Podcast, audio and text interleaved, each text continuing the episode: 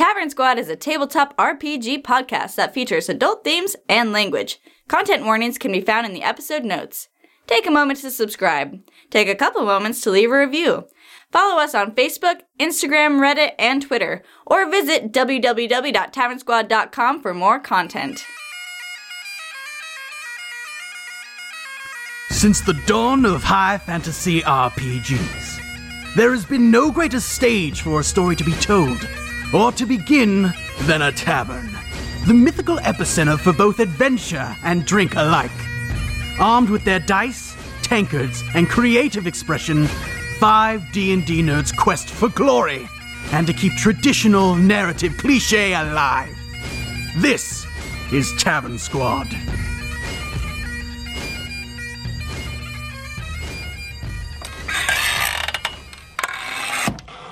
Hello and welcome to the Tavern. I'm your Dungeon Master, your Innkeeper, and your host, Connor Everly, here with the 7th episode of what this mini-arc is called... Season 1? No, fuck. Before the Storm Horse, right? Before the Storm Horse. Yeah, I really butchered the shit out of that.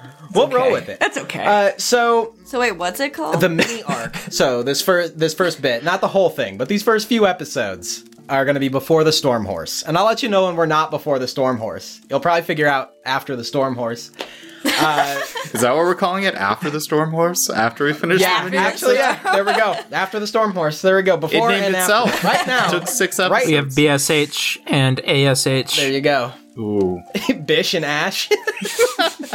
All right, I think that there we go. Campaign name: Bish and Ass Cannon. Cannon.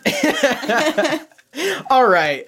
Well, as you can hear, we're here with the squad. We are going to do something that is brand new to your ears. We are doing icebreaker intros. So what's going to happen here is everybody, for their introduction, is going to roll a D100, a 100-sided die. It corresponds with an icebreaker question that I made on a table. And we're going to go around, you're going to roll a number, I'm going to ask you what the icebreaker question is, you're going to answer as your character. Yeah, from their perspective. Answer as your character. Yeah, blah, blah, blah, blah, blah, blah, blah. It's going great, guys. It's going great. You know, I think the energy is there. So the energy is there, man. It is. We have it. It's right. It's around us. So we are going to start tonight off with Dan the Mystery Man playing Roynar. So Dan, go ahead and roll that D100. Let's see what question you get. Well, the lucky number tonight is 28. 28. All right. I'm going to type. I'm impressed with how fast I pulled up that D100 roller. With such precision. I got my physical dice on me, bruh. That's how you gotta do it. Got that amethyst. Oh, fuck. I touched the mic. Wow, just touched the mic. Sorry, listener. Getting handsy. ASMR, right? Yeah. Okay. So, Roynar, with a 28, we're gonna go to the crack of dawn every day. What is Roynar's favorite breakfast food? You know, I think he's a really actually pretty fit guy. So I imagine he likes like a clean egg white omelet and like real boring, like barely buttered toast. Barely buttered toast. His body's a temple, you know? He's like drinking tea. He doesn't poison it with coffee. He's an irritating morning person too. He's like really chipper in the mornings. Connor. I feel like. Like annoyingly chipper, and he gets like worse throughout the day.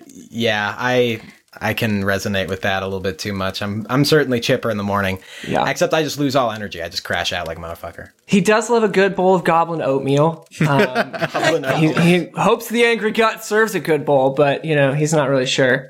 Well, I guess he'll just have to find out soon. Thanks for that little insight, Dan. Now we're gonna move on to the next person, Andre Ryu playing Tums. Hey, how's it going? It's going well. Roll that D100. Oh, yeah. Big ol' shout out to rolladie.net. Oh, dude, me too. Oh, shit. Yeah.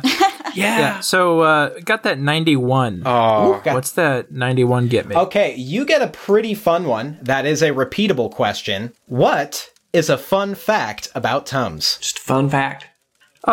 Tums has been, he saved every penny that he's ever found on the street in a jar in his bedroom. So he's got just giant pickle jars. He's up to 3. He's saved every penny.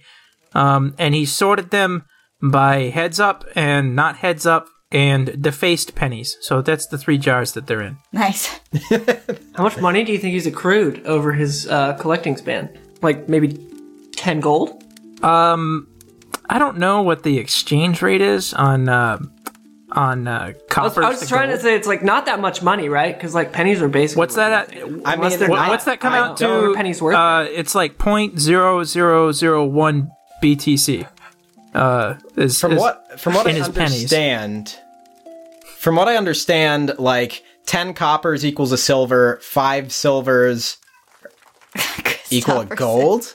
Our cat is so mad. He's like, you fuckers don't remember the exchange rate of a fantasy currency, you dipshits. Sorry, Christofferson. But how many shillings in a mark? Does he have any? Is he gonna spend that money on anything? Is he saving it for a purpose, or it's just like he might as well because he found him? Well, they're his lucky pennies, and well, like it's kind of a competition because the deal is that like you've got all your heads up pennies; those are lucky. And he's weighing it against the fates with all of his heads down pennies. So where's it coming out? 50-50? No. Well, there's 3 jars. It's a lot of heads down. And the defaced currency. The defaced currency, there's a lot of gum and detritus in there. They kind of barely qualify as pennies. Yeah. Yeah, we'll say that the sentimental value of them far exceeds the actual monetary value of them. Be that as it may. But we'll put that in your room. 3 jars of pennies. Perfect. 3 jars of pennies or francs or bits or whatever you want. We know a lot about money now. Or maybe even less than we understood before. So Connor, our dungeon master, throw this question back at you. What's on a penny? What's on the face of a penny? What's on the face of a penny? Of a wandering city. Wandering city penny. Yeah. Nice. Oh, I was going to say a blinking. No, that's right. There you go. Insurance company. But Abe Lincoln is not the it was a beholder named Always Blinken, and it's just and that's his name. So yeah, on the penny Blinken. There's a beholder whose name is Always Blinken. Abe Lincoln. Yeah, everybody calls him Blinkies. What did he do to get himself on the penny? Unspeakable things. Let's move on. So we're gonna meet him one day. Yeah, we are. That's gonna be the fucking bad guy. This fucking beholder.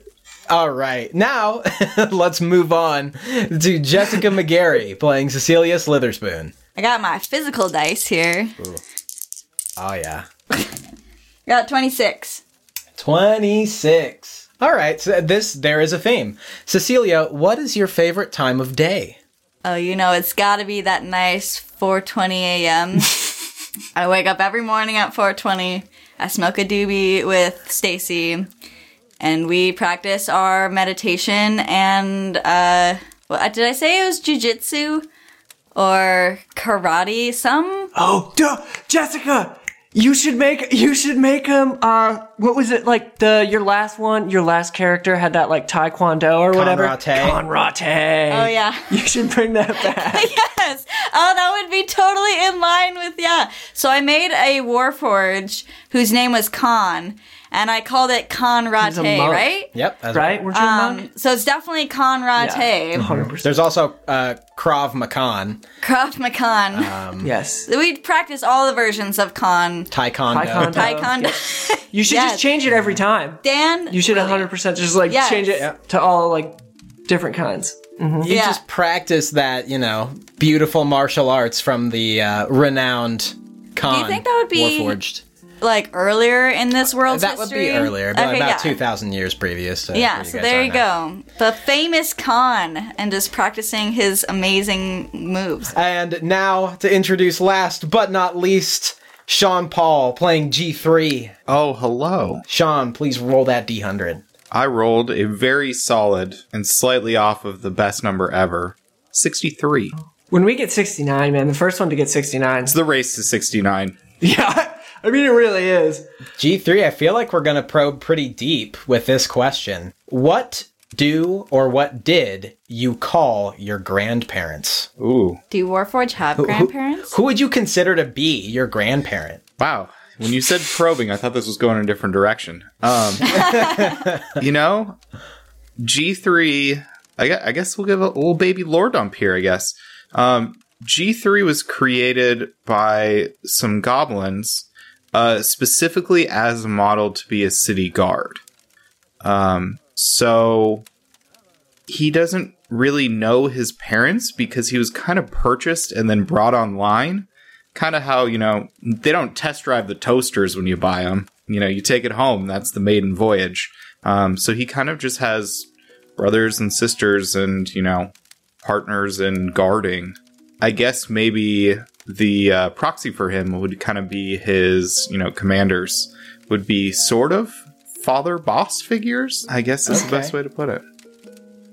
Makes sense. So the guy who's like the guy above your supervisor is your grandparent? Yeah, pretty much. Commander Grandpa. But I think it's also kind of like maybe a little bit of an adopted situation too, where he's like, who really did make me? I mean, it's not on the front of his mind all the time, but, you know, every once in a while it sneaks in. Who made me? A bunch of goblins that loved you so much.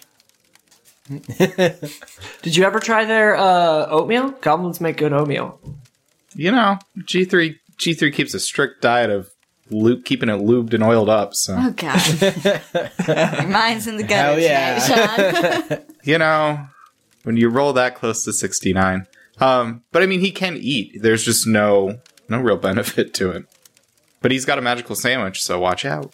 Yeah. Watch out. Got that cold cut construct combo. Greatest name. It is. It was great. It was great coming up with that. All right. Well, guys, that was a fantastic introduction. Now, let me just bust into a quick recap of what happened last episode. Last episode, you guys went to interrogate the Tabaxi rogue, who you have now come to know as Art. And after you interrogated him, you learned a little bit about J.P. Washtrot and Clementine Butterfield, the people down in the sewers who are running this demon mob. You guys had a plan to capture these two sewer rats and their demons, and unfortunately, Roy went crashing down through the manhole, really spoiling any chance of surprise. Where we last left you, your ringer was just thrown down the hole, and Clementine Butterfield called out saying that she was going to kill your fucking asses. All right, let's rip it. Get them, my minions! Attack! Shit! Prepare yourselves! It's no use, Art! They're mine now! And she cackles. Everyone go ahead and roll initiative, please. Alright, Tums rolled a 16 for initiative. Okay. Cecilia got 19. Alright. Roy got a 13. G3 got a 16. Alright, and for that tie, I'm just going to let Roll20 sort that one out. Starting off with a natural 20 is Clementine Butterfield. So as you hear this cackling of this old lady, Cecilia, your vision was already stifled by the darkness, and Roy seemed like he could see, but suddenly all traces of light are blotted out as Clementine summons a sphere of magical darkness that encapsulates both Roy and Cecilia. You hear a scuttling inside the pipe from which you heard Clementine, which was the one completely across the way from you. Okay. And that's going to be the end of Mrs. Butterfield's turn. Now it is Cecilia.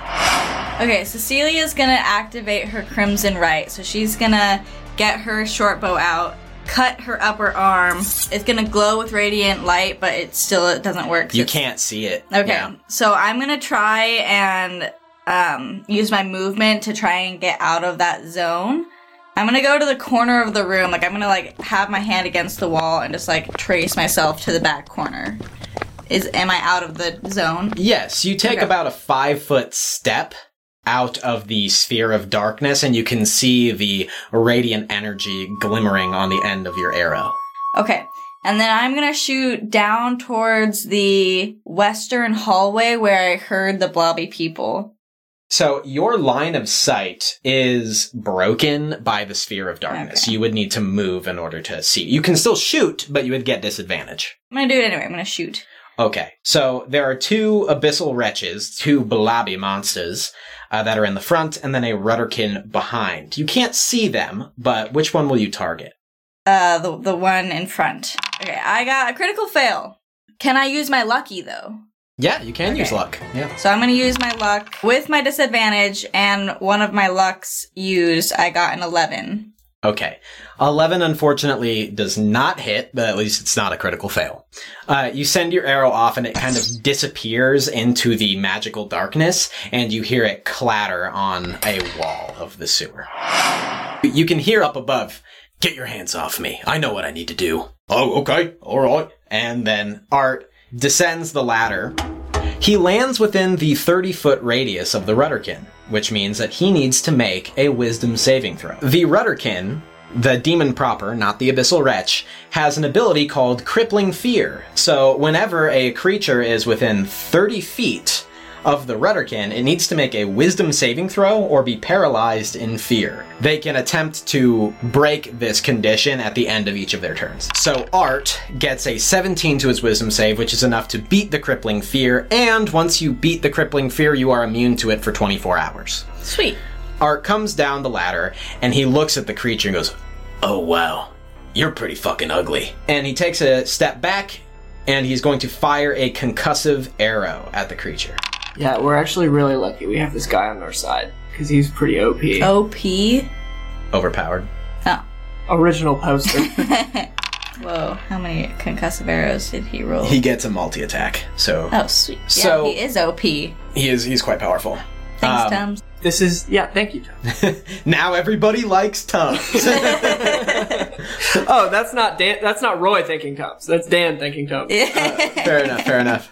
So Art draws a concussive arrow, and he looses it. He hits the Rutterkin straight in the chest, and there's this kind of, like, bluish blast that emanates from its chest as it goes reeling back. Art tries to shoot another arrow. He only gets an 8 to attack, and that is going to miss. So as this Rutterkin is reeling back, the other arrow sails just over his shoulder. G3, it is your turn. It is dark, it is hard to see, and you hear demons on either side of the room. What would you like to do? How far can G3 see, then, without dark vision? Maybe about 15 feet. Are Jessica's weapons glowing? Yeah, actually, you can see Cecilia's arrow across the room. It doesn't shed that much light, though. It does 20 feet. What? Yeah. Really? Yeah. Okay, cool shit. So where did it land, then, I guess? Because I guess it should... When Cecilia fires off this radiant arrow, it clatters down the hallway, and it lands behind this group, the Rutterkin, the two Abyssal Wretches next to it, illuminating a 20 by 20-foot square of that hallway. G3, upon hearing the Tabaxi named Art come down, is going to move that direction. It's going to go ahead and move over to here. So you move 25 feet closer, getting right within the Rutterkin's zone of fear. So, G3, I'm going to need you to make a wisdom saving throw. Right. G3 critically failed. Oh, God. That's rough. On a failed save, the creature becomes frightened of the Rutterkins for 1 minute.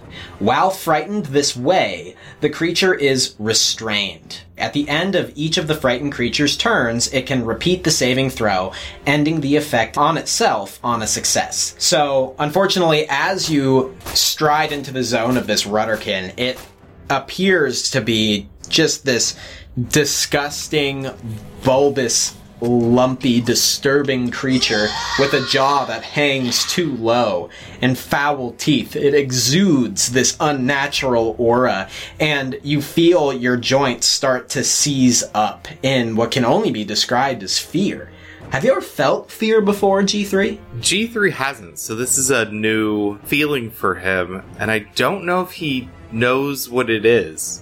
I think he thinks he might just be malfunctioning or there's magic. You have certainly assessed that you are at dire risk being close to enemy targets and being unable to move. We are going to go to Tums next. Tums, you are on the very cusp of the frightening aura. You are going to also need to make a wisdom saving throw. Tums rolls an 11 for his wisdom. That is just the number to beat. So you are quivering beneath this pipe.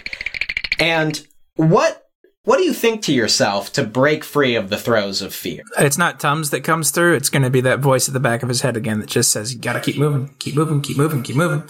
That's all he's hearing. And with that in mind, he's had his bow at the ready. Is my line of sight broken from the Rutterkin at this point? No, you can see it. Have I remained concealed? Your stealth was definitely high enough to not be detected by these creatures. Then I would like to perform a sneak attack with my bow from my position. So Tums rolls a 16. 16 is enough. So Tums rolled 8 piercing and says 7 sneak. Nice.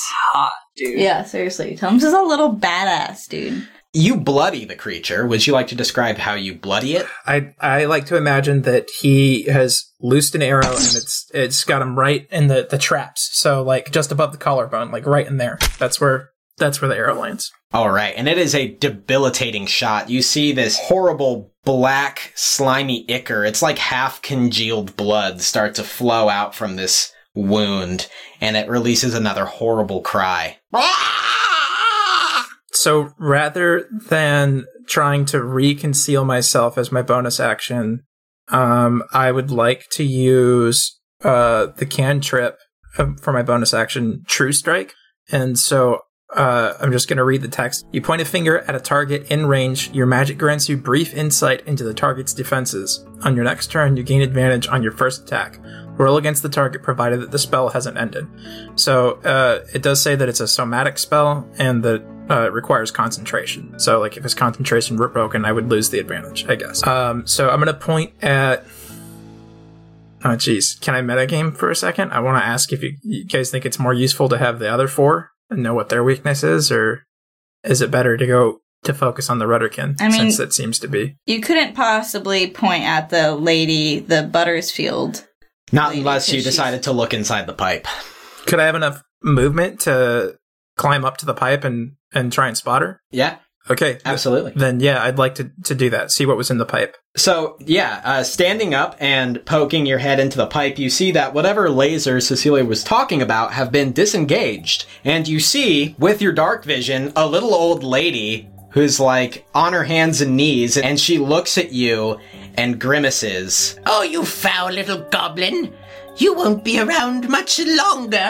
In this turn of actions, I'd like to revise my bonus action. Can I cast Bonfire to try and ignite the sewer gas in this pipe? Yeah, I'm not going to say that it's combustible, because it would have to be at toxic levels, and that would already be bad for the old lady. So we're gonna say no. We'll stick to True Strike, then. I'll keep it... My hand pointed at her. It says, you point a finger at a target in range. Your magic grants you a brief insight into the target's defenses. So you can tell that this target has magical capabilities and that they are currently under an illusion spell. Currently under an illusion spell.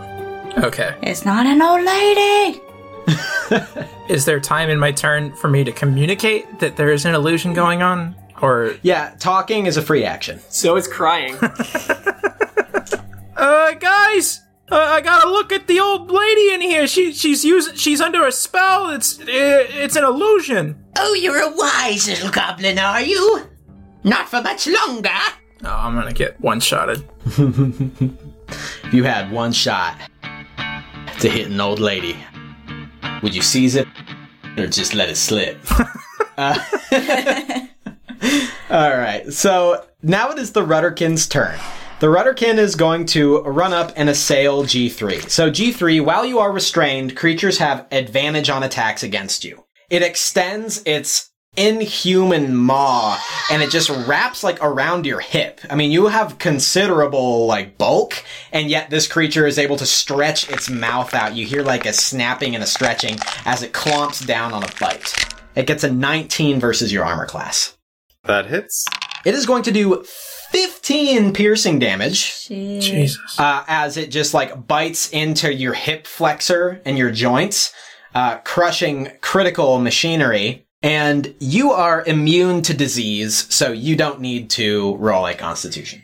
Nice. So he cannot turn into a demon. He's probably the only one of you who can't. Oh, thank God. All right, Roynar, you are submerged in this magical darkness. You start to hear conflict erupting all around you, and you cannot see.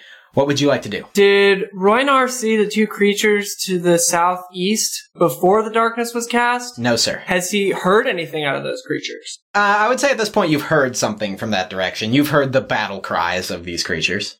You're aware that they're in that general vicinity at the moment. So he is going to move towards the other tunnel and just start making his way blindly through the darkness in that general direction.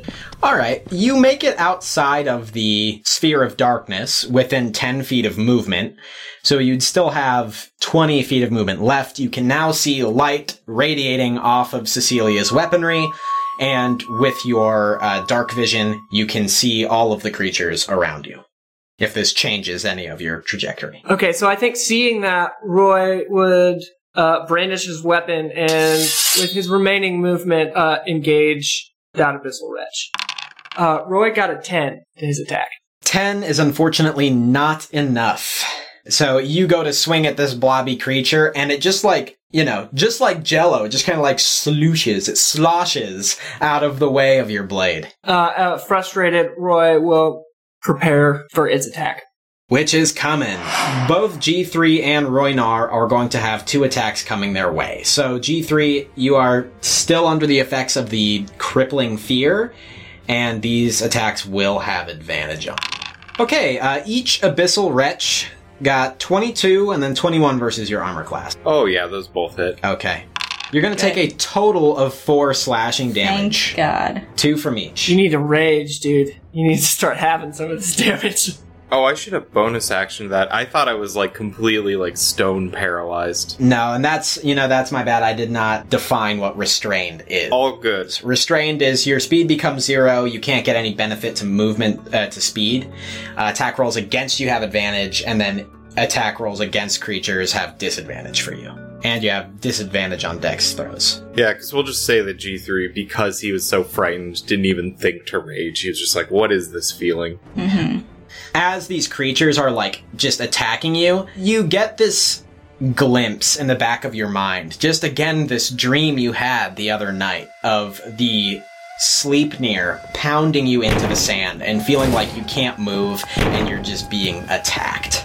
What does that make you feel, G3? G3, rather than feeling despair, feels like he can fight whatever this prophecy is and wants to do the opposite. So he's now has more resolve to fight back against these monsters. All right. Roynar, it is now the attacks against you. That's a 6 and a 5 versus your armor class. Neither of those hit. And I would like to take an opportunity when the one on the same level as Roy misses. Mm-hmm. He would like to expend his reaction to use his riposte maneuver and make an attack against it. Okay. Roy got a 21. That's a clean hit. So I roll regular damage, and then I roll a d8 and add that from my superiority die. So that's a total of 10 damage. Nice. To the first. And then I would like to use another of my maneuvers, and I think I can chain them because it says specifically that it's not an action to use this. It's called sweeping attack, and when you hit with a melee attack, you can expend one superiority die to deal damage to another creature within 5 feet of the original target within your reach. And it says just deal damage? You have to make the attack roll? You do not make an attack roll, but I just roll a d8, and that's the damage of the attack. Okay. And so that damage dealt to the second is 4. Okay. And that seems like a pretty awesome strike. Do you want to describe how you bloody the creature on your level and just take a chip out of the other one? As both creatures move to attack Roy, he dodges the one that is lower than him, and as the second moves, he fluidly dodges it as well, and then he brings his sword down and, sweepingly cuts into it with a solid slice, and then on the backswing, that sword moves across and hits the one lower than him with a smaller slice. Nice. And you spill this disgusting, thick Icarus blood.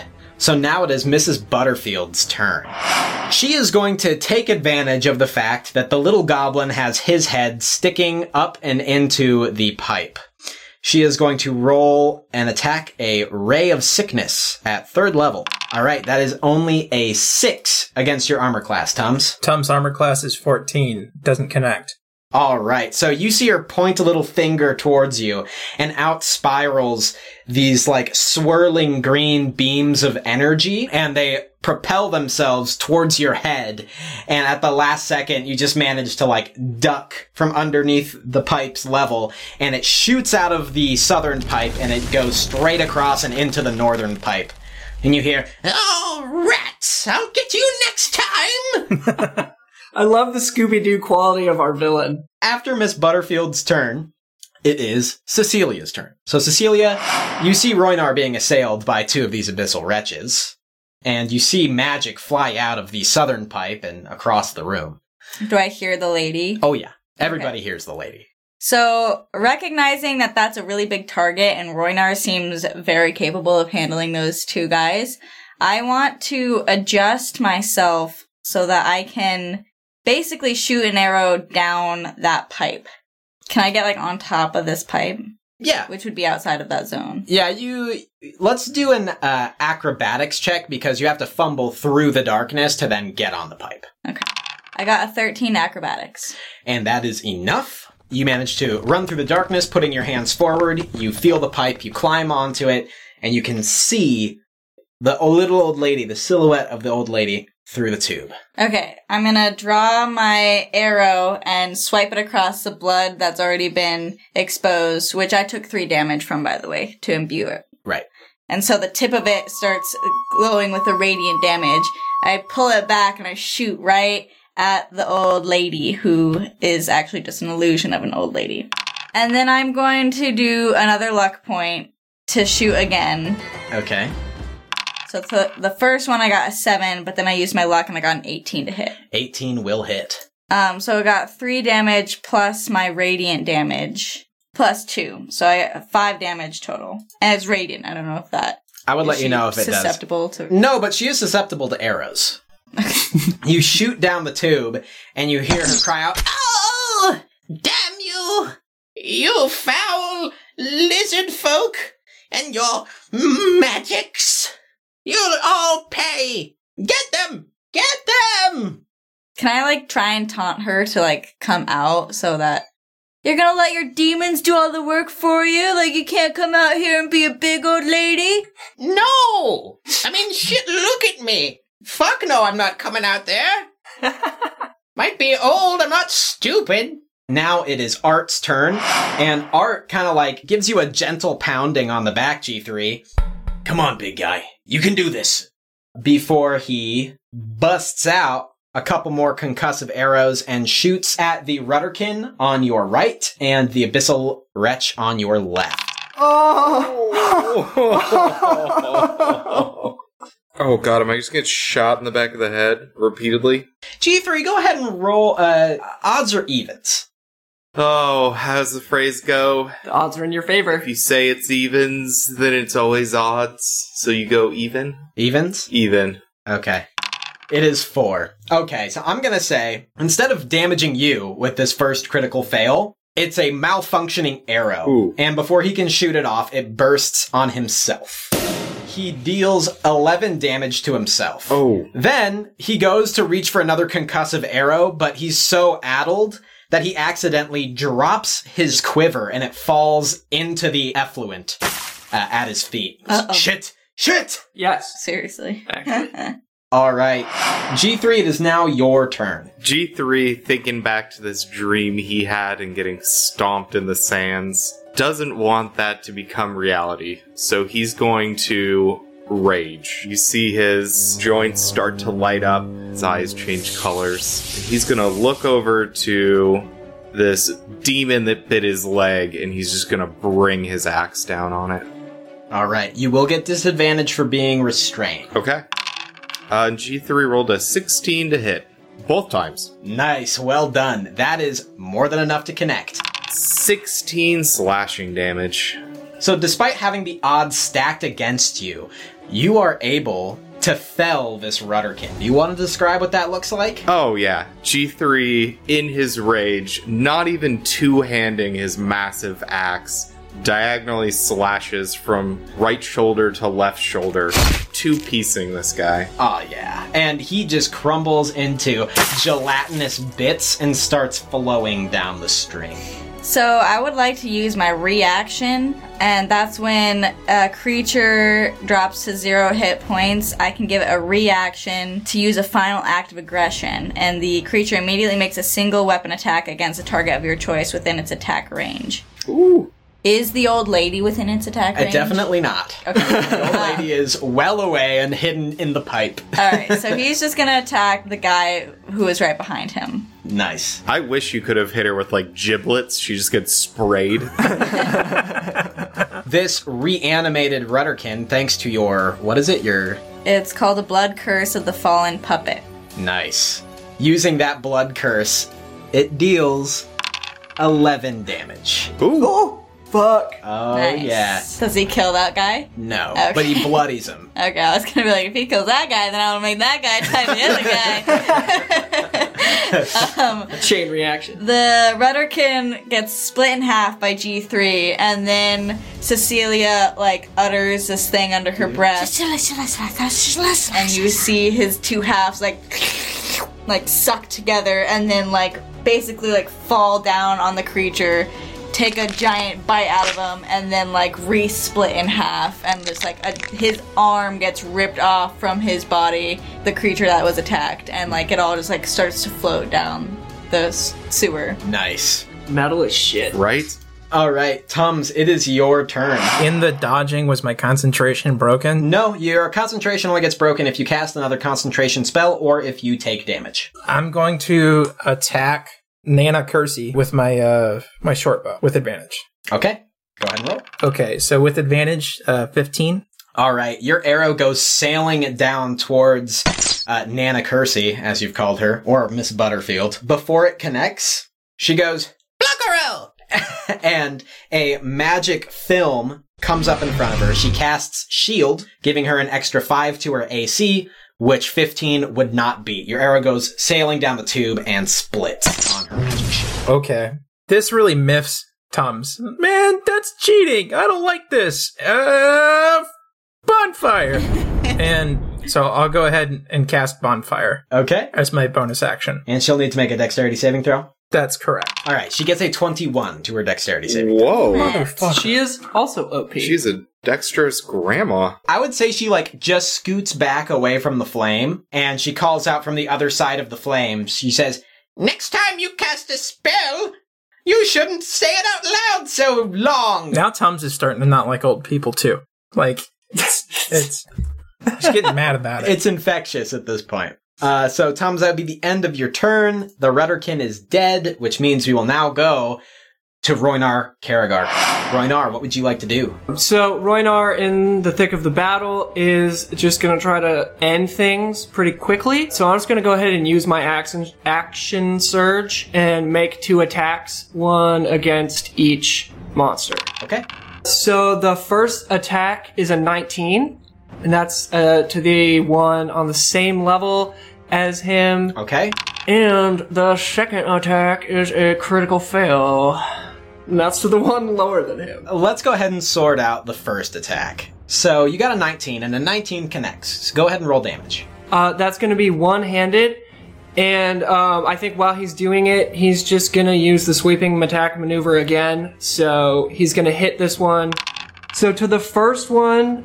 He does 12 slashing damage. All right, you want to describe how you kill him? As Roy brings his sword down for another swipe at the creature on his level, he aims for the same spot that he attacked the first time, and his sword makes direct connection and then just slices all the way through and halves the creature. And then on the backswing, he does 4 additional damage to the lower creature while also getting a critical fail to his full attack. So I'm going to say with this critical fail, Roynar, with that backswing, you try to maneuver again and swing, but you are already off balance. You teeter over the edge of the walkway, and you plunge prone into the sewer water at the feet of the Abyssal Wretch. And vomit. Now it's time for the Abyssal Wretches to go. Since you killed the Rutterkin, G3, you are no longer under the fear. Nice. So these creatures are just going to attack you without advantage. So the first attack is a natural 20, and the second is a 16. Both hit? Yikes. Thank God you're raging. Right. Thank God. You're going to take 14 slashing damage total, but you can half that for your rage. Once you split their leader into two pieces, they just take advantage of your head being turned, and one just, like, jumps right for, like, your head and goes for the neck area, and just bites into that pretty deeply, severing some cords. And the other one, taking advantage of you being assaulted, manages to get another bite in on your arm. Roynar, since you are prone, it is going to get advantage on you.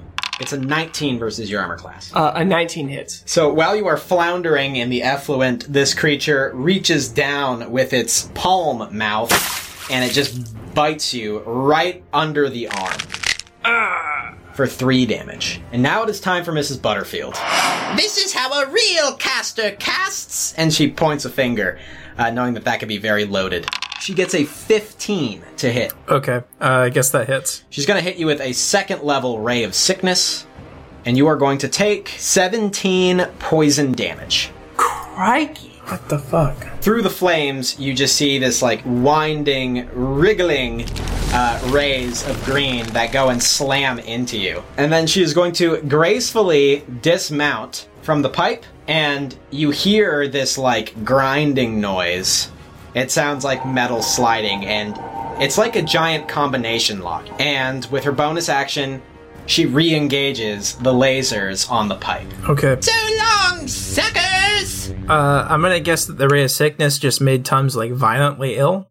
Like, that's what it does? Yeah, it's 17 poison damage, so yeah.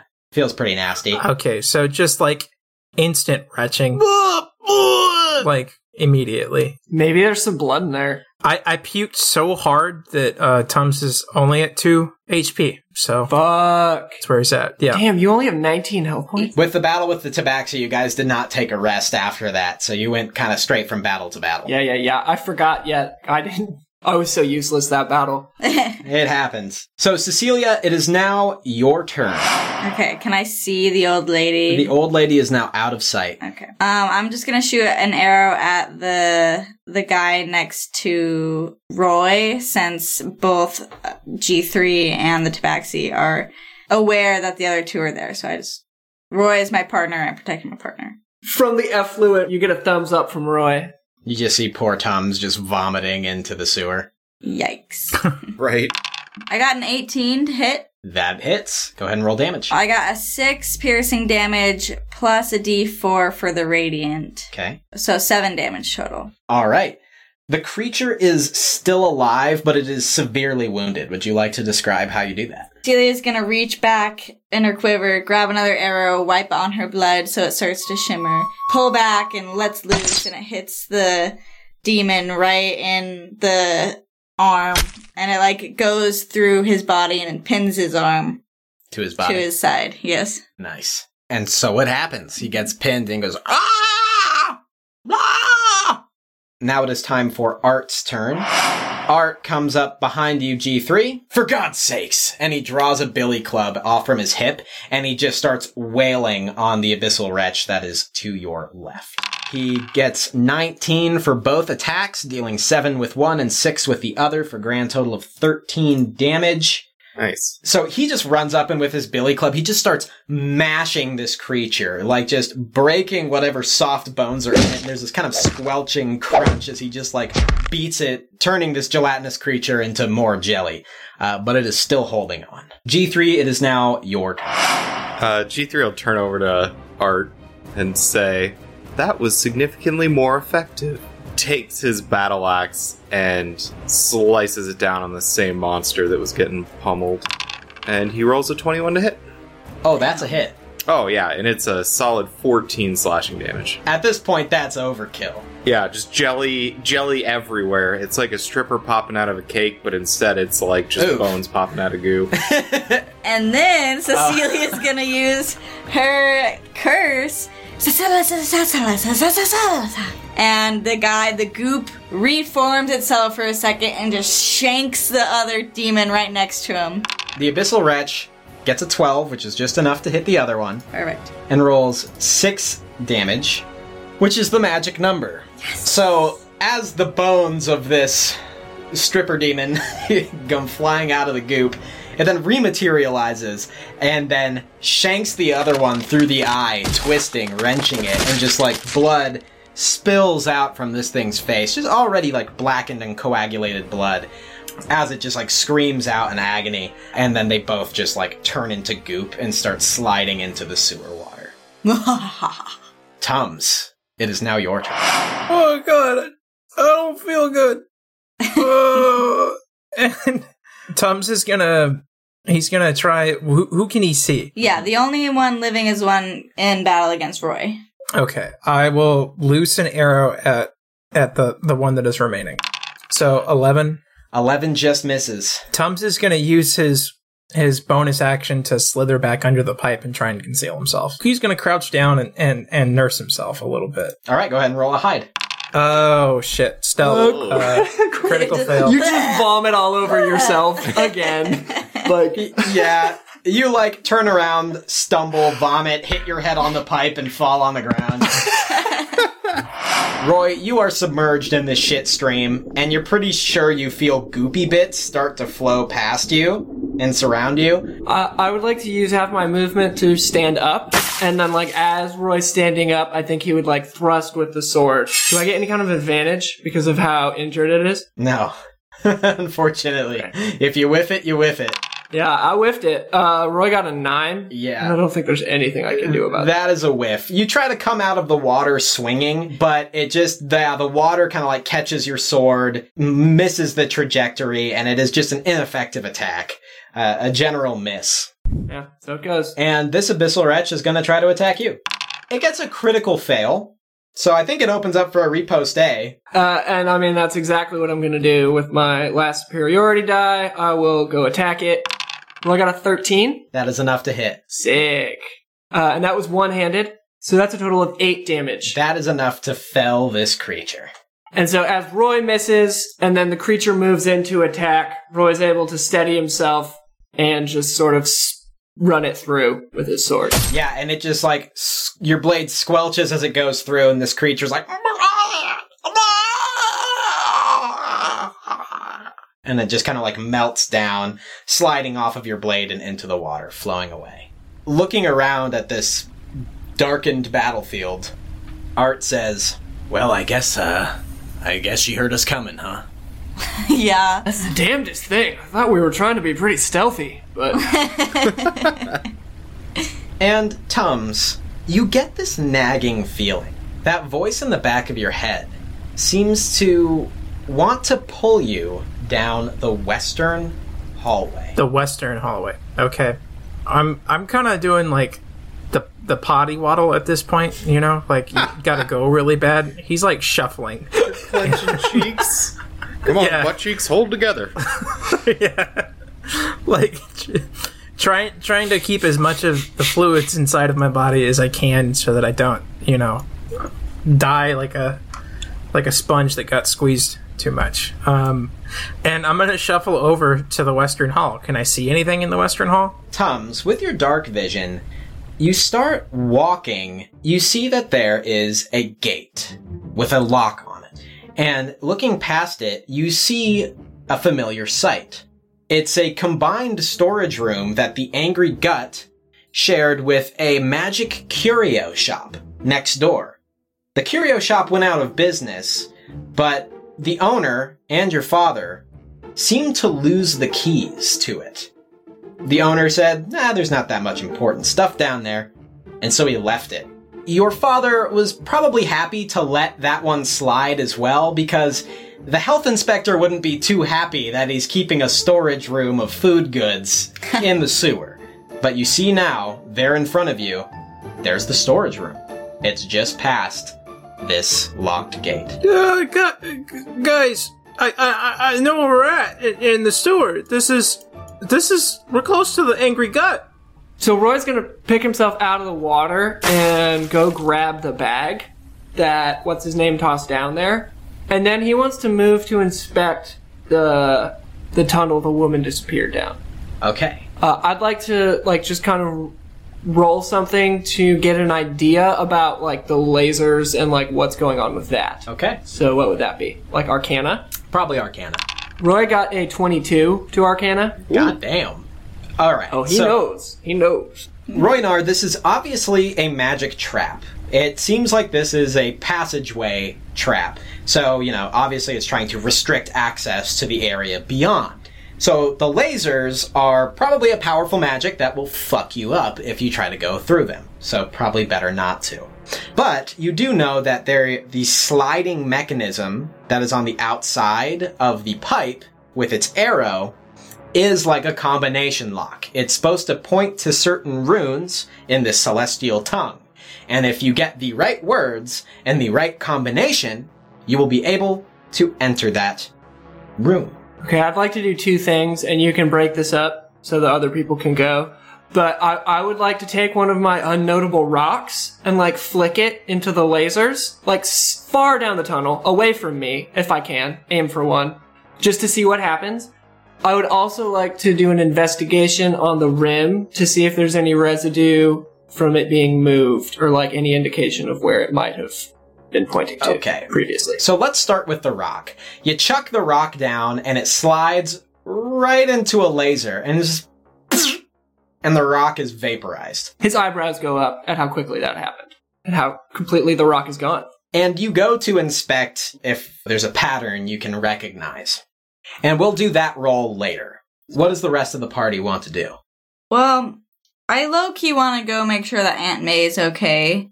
Because the old lady did disappear, and I know what they want is that demon book. So I think I'm going to be like, I'm going to go check on Aunt May, but I'll be back. So Cecilia departs the sewers. So I guess Tom's, I've announced that area is over there. I just wanted to ask about where are the celestial runes located?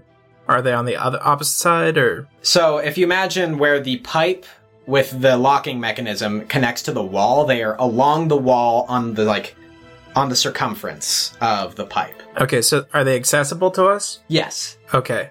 I'd really like to pull on this other thread, but I want to help solve this. So I'm going to go look over where Roy is puzzling at the runes, and I'm going to put my hands and use my last spell slot to use comprehend language on the runes.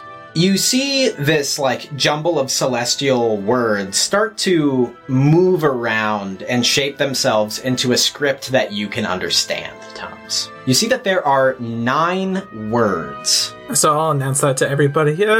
Yeah, these runes, they say something. They say goddess, temple, altar, unholy, upstream, buried, resting, dwelling, and devil. This is, it's like a puzzle of some sort. Can I roll my investigation now? Yes. I will say you have to roll considerably high. Yeah, challenge accepted. Bro, I got a 5. Okay. You can see with this investigation that it has been used, and it's been used recently. Not only that, but it's been cleaned.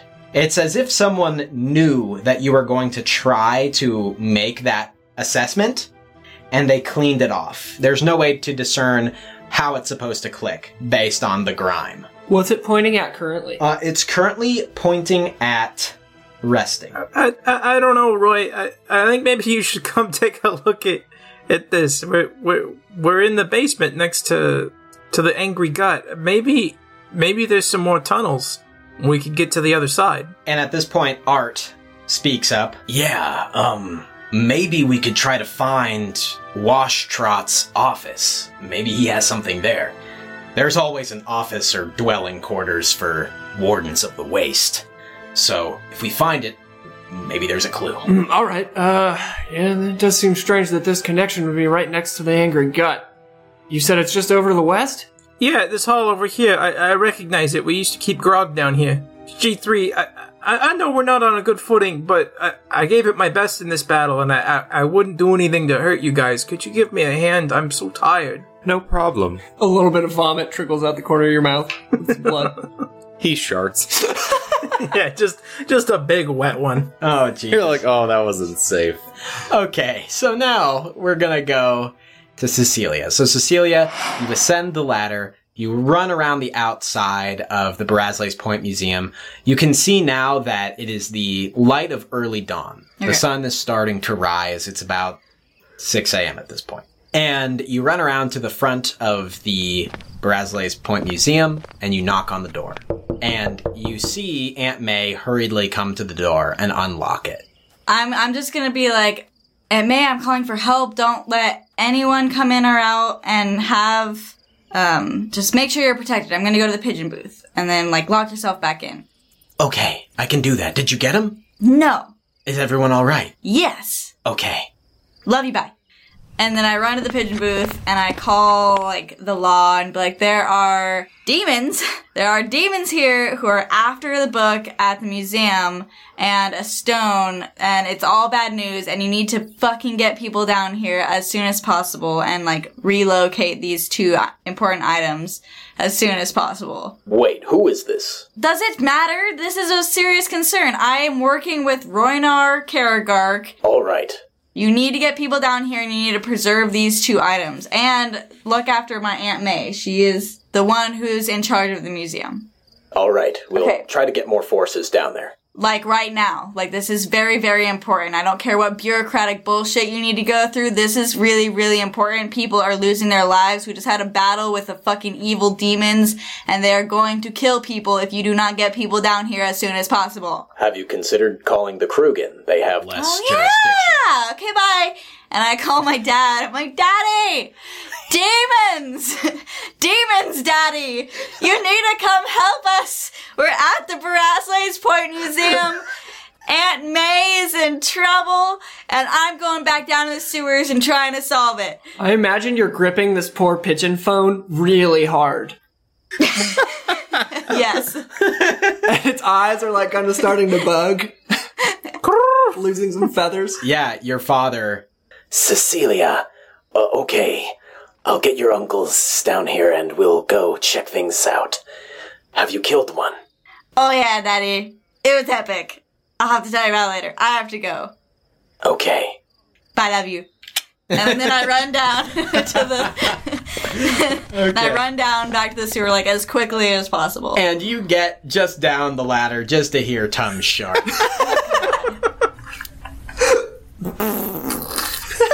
You guys continue down to the west? Yeah. Yeah. Okay. You continue down along one of the walkways, the northern walkway of the sewer, and you continue down to where this storage area is. You see that there's a gate and a lock. Both appear to be sturdy. You also see that there are some scratch marks around the lock. Someone tried to open it up. There are some boxes and barrels of provisions that were, like, dragged up to the gate.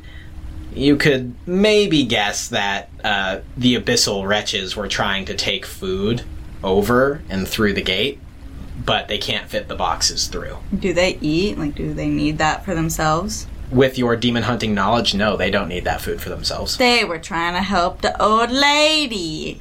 Who's not an old lady. Not old lady. All right, can we break through? You can make a strength roll, or Tums can do a lockpicking roll. Tums? Yeah, I'd like to do it. I'll start with a lockpick roll. I got this, guys.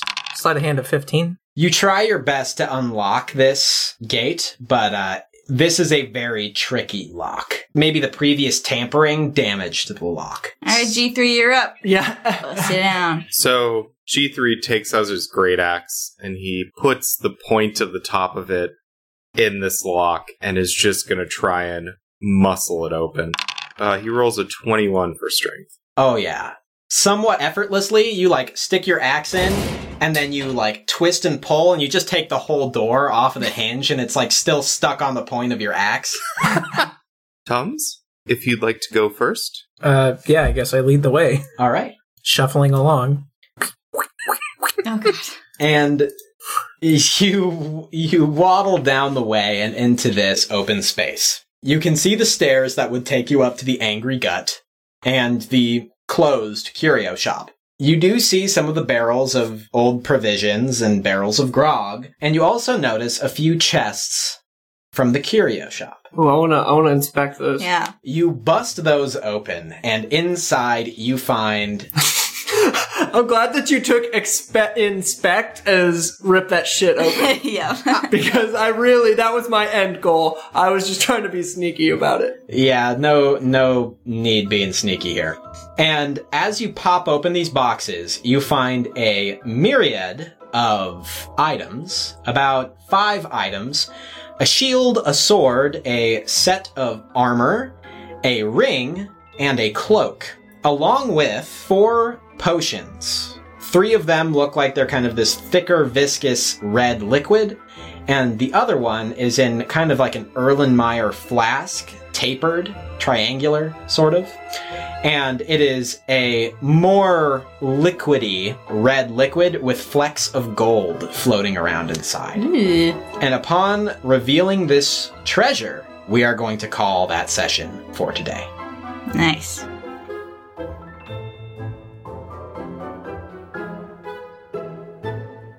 Hey folks, hope you enjoyed the episode. We caught a glimpse of our big bad, the nefarious nanny, and witnessed the glory of our party's first encounter with the Rutterkin. Now our adventurers have stumbled across some magic items. What goodies are in store for them? Find out in the next installment of Tavern Squad. As promised, we are going to begin reading out the letters and reviews that you have so graciously sent our way. With no further ado, we present to you our new segment, Tums Mailbag.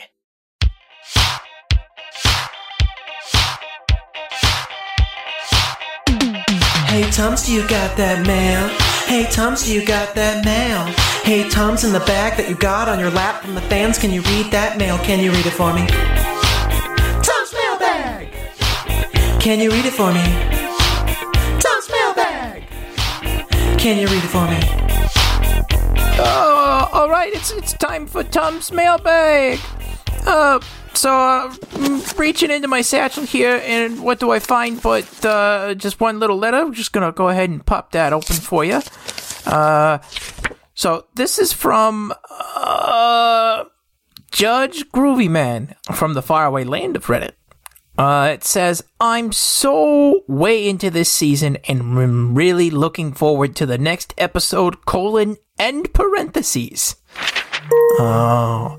And if I cast detect language here and I touch my hand to that little : I understand now that means a smiley face. So this is a kind message from somebody. Oh, I just love seeing these kinds of things. You know, while I'm out here, it warms my heart.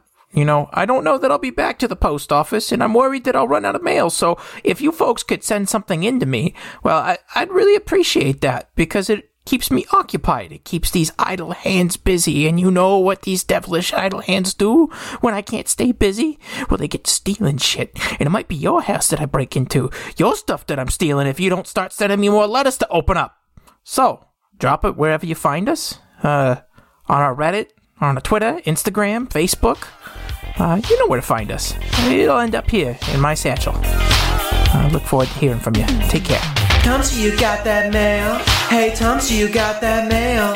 Hey, Tums, in the bag that you got on your lap from the fans, can you read that mail? Can you read it for me?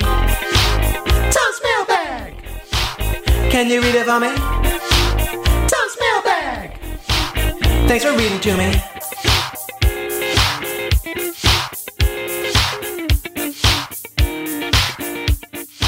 Want to tell us how you like the show? Or how you wished we never resorted to poop humor? Well, we here at the Tavern want to hear from you. Write a review, send us an email, or message us on Facebook, Instagram, or Reddit. Be the next one to have your letter read on Tums Mailbag. If you enjoyed this episode, please like and subscribe. Better yet, take a moment to share with a friend. Follow us on Facebook, Instagram, Twitter, or Reddit for more fun stuff and updates. Links are in the episode notes. We have recently partnered with our friend Tommy Atella, a budding Twitch streamer who plays games like Rocket League and Halo Infinite. Find him on Twitch at twitch.tv/ChexMix95. Links to his channel are in the episode notes. Our intro song is Briefcase Number 1, performed by Tartanic. Our intro speech is written and performed by Lou Fox. Other artists that provided music and sound effects are the RPG Music Maker, Travis Savoye, and Carl Casey from White Bat Audio. You can find links to their content and other contributors' content in the show notes. With that, the last call has been made, the tavern is closing, you don't have to learn cardinal directions in order to understand what we're talking about in combat, but you'll have an easier time if you do. Toodaloo.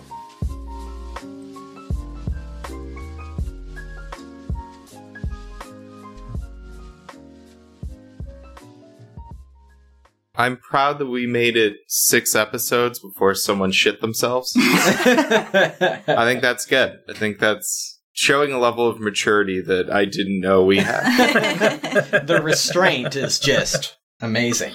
If he wasn't being held by G3, it'd be sloshing in his boots at this point. That's how bad. Oh, God. Okay. We're not going to end the episode on that, so